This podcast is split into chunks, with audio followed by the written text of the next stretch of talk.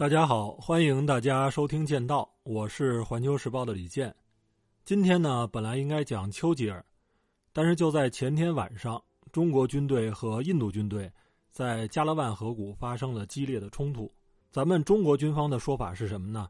是印军违背了承诺，再次越过时空线非法活动，而且蓄意发动挑衅性攻击，引发了双方激烈的肢体冲突。我完全相信咱们军方的说法，因为类似的现象从几十年前开始就一直在持续的发生。印度称之为“前进政策”。今天呢，就先请大家和我进入一个六十年前的场景：一九六零年的元旦刚过，在瑞士一家非常有名的登山和滑雪装备的商店里，两名中国人正在和店员聊着什么。这个时候。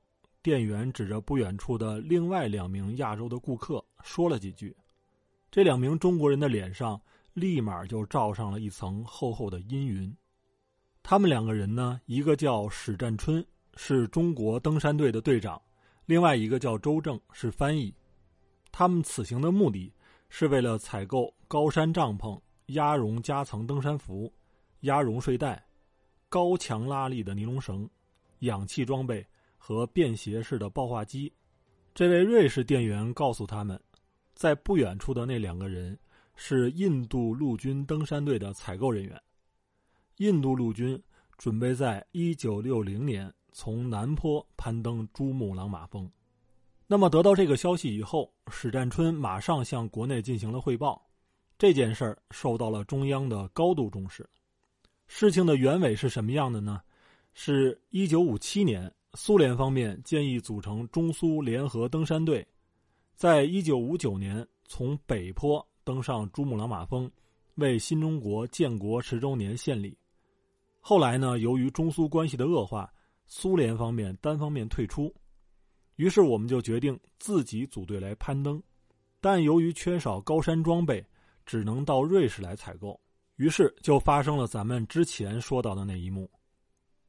那么，咱们再进入另外一个场景，就是一九六零年的四月的一天，周恩来总理访问缅甸归来，刚下飞机他就问：“我们的登山队登到什么地方了？”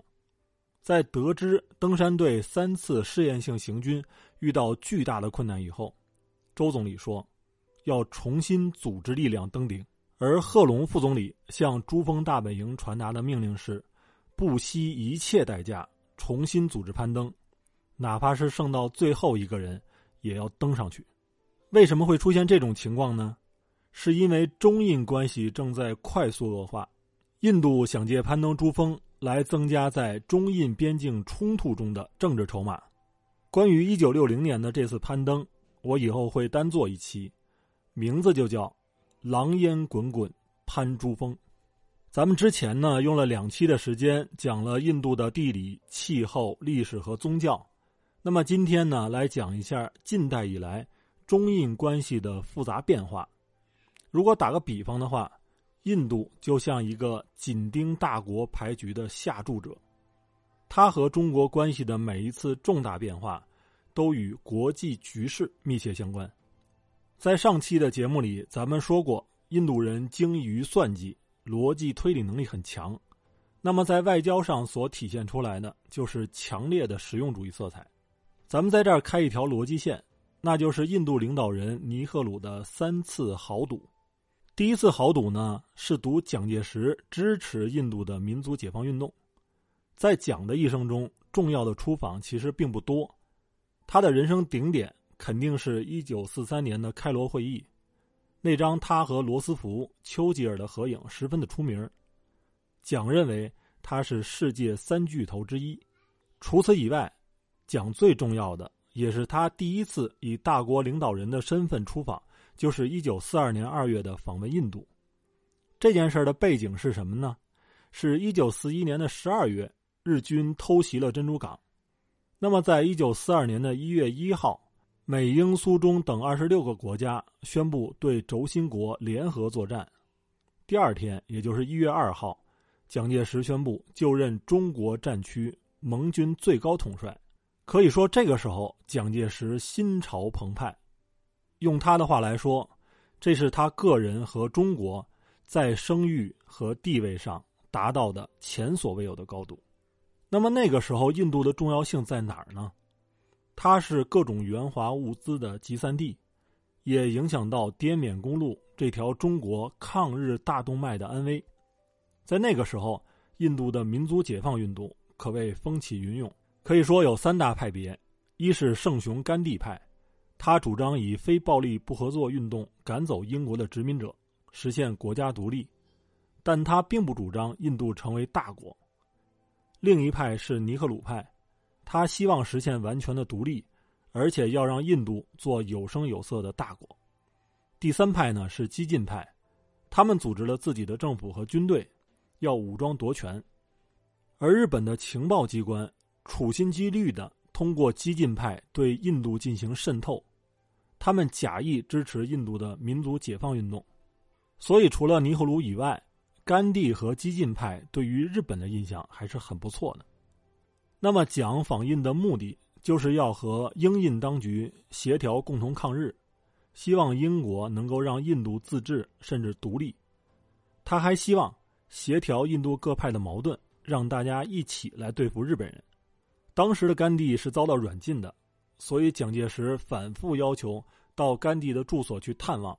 英国人呢是再三阻挠，后来丘吉尔干脆直接发电报，以中英联合抗日相威胁。那么，最终妥协的结果是什么呢？是蒋介石在加尔各答见了甘地，但是让蒋没想到的是，甘地一上来就大谈以非暴力来对抗暴力才是取胜之道。无论蒋介石怎么说，甘地都要求中国人民佛系抗日。在这个尬聊的过程中，蒋只能一边点头一边说：“以柔克刚，以柔克刚。”蒋介石访印的结果是。他没有想到印度是如此的复杂，他能够倾心结交的只有一个人，那就是尼赫鲁，因为他们两个人不仅是老相识，而且尼赫鲁主张印度参与世界反法西斯战争，而蒋支持印度独立，他甚至要求罗斯福出面向英国施压。为了这件事儿，丘吉尔恨透了蒋介石，在逐渐失去印度的同时。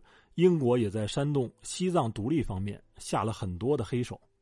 在一九四六年的九月，印度临时政府成立以后，那么中国立即将战时的中国驻印度专员公署升格为大使馆，成为国际上最早承认印度新政府的国家之一。可以说，尼赫鲁的这次豪赌是赌对了，但他没有想到，几年之后，蒋介石输光了手中所有的牌。黯然离场了。一九四九年的十月一日，新中国宣告成立。仅仅在三个月以后的十二月三十号，印度就宣布承认中华人民共和国，并且抛弃了蒋介石，和国民党当局断交。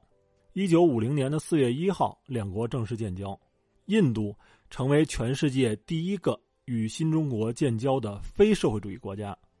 其实尼赫鲁在内心深处还是有点纠结的，但是站在国家的立场上，他的选择毫不犹豫，因为这样做既可以稳住中国，也可以缓解美国和巴基斯坦走到一起所带来的压力。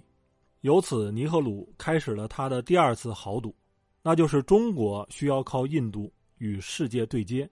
在建国初期，咱们采取的是一边倒的战略。朝鲜战争爆发以后。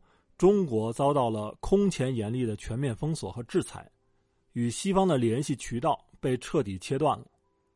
那个时候，中国要和西方大国沟通，作为中立大国的印度，特别是印度驻华大使，发挥了重要的作用。鉴于印度的国际影响力，在建国初期，中印关系对于中国来说十分重要。从二十世纪五十年代开始，中印两国步入蜜月期。当时的中国由于正忙于土改、镇反、抗美援朝和社会改造，而且国共双方仍然剑拔弩张，所以尼赫鲁认为，中印之间虽然存在西藏和边界的问题，但中国忙于内部事务，外部呢还有美国的巨大压力，所以在短时间内不会将注意力转向西南。因此，中印两国的关系进入了一种令人羡慕的状态。在政治上，双方相互支持，共同倡导和平共处五项原则；在经济上，我们曾经援助印度六十多万吨的粮食，帮他度过饥荒。在文化上呢，一九五六年尼克鲁访华的时候提出，想迎请玄奘法师的顶骨。后来，中国将供奉在天津大悲院的一份法师顶骨，由达赖喇嘛护送，在印度那兰陀寺。玄奘学院建了一个纪念堂来供奉，而那兰陀寺就是玄奘法师当年学习和弘法的地方。那个时候有一句口号叫“中印是兄弟”，经常是周总理访印，有十几万印度人夹道欢迎；而尼赫鲁访华，同样有十几万甚至几十万中国人来欢迎。可以说，尼赫鲁的第二次豪赌也赌对了。紧接着呢，就是第三次豪赌。尼赫鲁在中印边境和西藏问题上步步紧逼，他赌中国不会出兵。可以说，中印之间存在着一个巨大的问题，那就是两国漫长的边界线从来没有明确划分过。中国对1914年英属印度殖民当局和西藏地方当局，在未经过中央政府批准的情况下擅自达成的协议，从来不予承认。而印度在一九四七年独立以后，从前英国殖民当局那里继承了很多的权利，比如对不丹和锡金的保护权，而且还顺带继承了对西藏的一些贸易特权和领土要求。在一九五六年的十二月底，周总理再次访问印度，在十二天的时间里，中国代表团所到之处受到了热烈的欢迎。那个时候，印度媒体的报道说。周总理就如同行走的花束，在此之后，两国在边界和西藏问题上不断发生摩擦。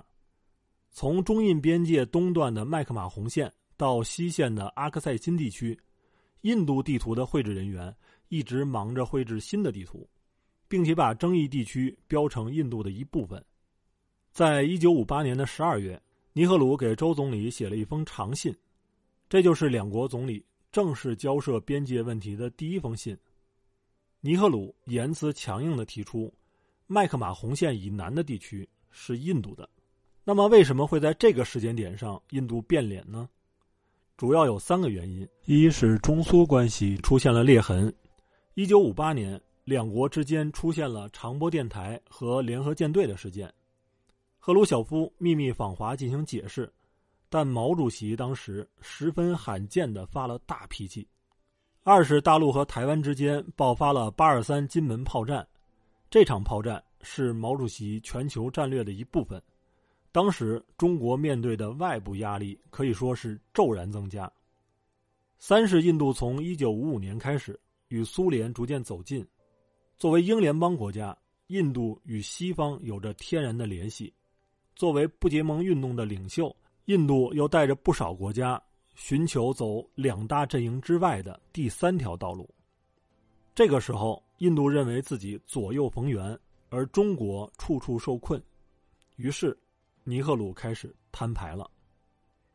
在接到尼赫鲁的信之后，一九五九年的一月，周总理在回信中说：“麦克马洪线是英国和西藏地方当局用秘密换文的方式确定的。”从来没有被中国任何的政府承认过，而到了一九五九年的八月到十月，喜马拉雅山和喀拉昆仑山上相继发生了中印边防部队的交火事件，全长两千多公里的中印边境全面紧张。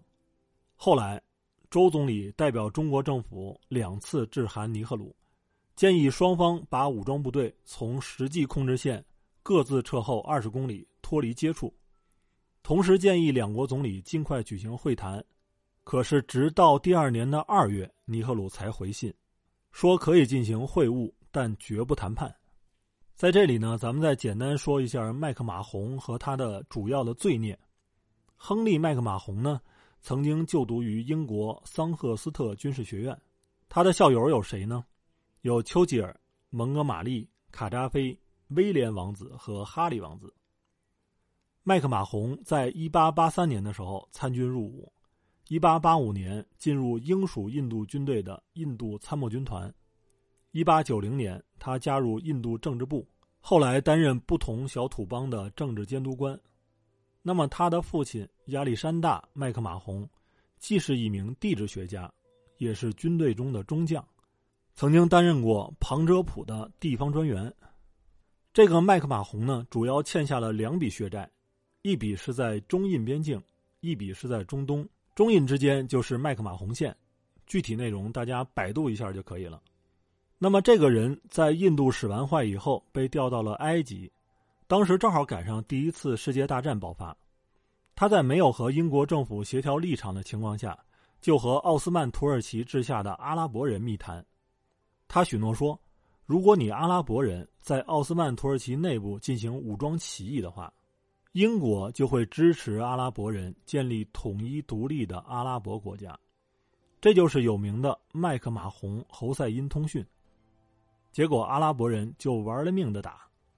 另一方面，英国和法国、俄国密谋瓜分奥斯曼土耳其的领土，根本就没有想给阿拉伯人留一块土地。此外，英国还跟其国内的犹太人说，英国支持犹太人回到他们的故土去复国。这样一来，二战以后的几场中东战争的血债，在某种程度上就应该记在麦克马洪的头上。由此可见。那个时代的英国人真的是煽阴风点鬼火的高手，直到现在，他们在全世界留下的很多伤疤仍然在向外渗着血，这其中就包括香港问题。咱们再回到中印纷争，一九六零年的四月，周总理再次飞抵新德里，对印度进行了第四次也是最后一次访问，意图挽救岌岌可危的中印关系。那么这一次在机场没有了欢迎的人群，只有冷冰冰的面孔。各位听众，咱们下面本来应该讲一下一九六二年的中印战争，那个时候的印度在战术层面的做法跟现在很像，但是因为时间的关系，可能得再开一集来讲了。这也是我完全没想到的。另外还有一件事儿拜托大家，就是喜马这边呢很强调完播率。所以，我也拜托大家能够把音频听完，这样平台那边才能够更愿意推广，那咱们的节目呢也才能够更持久。还请大家多多海涵。咱们下次呢就聊一聊一九六二年的中印战争和印度对于中国的战略构想。谢谢大家，咱们下期再会。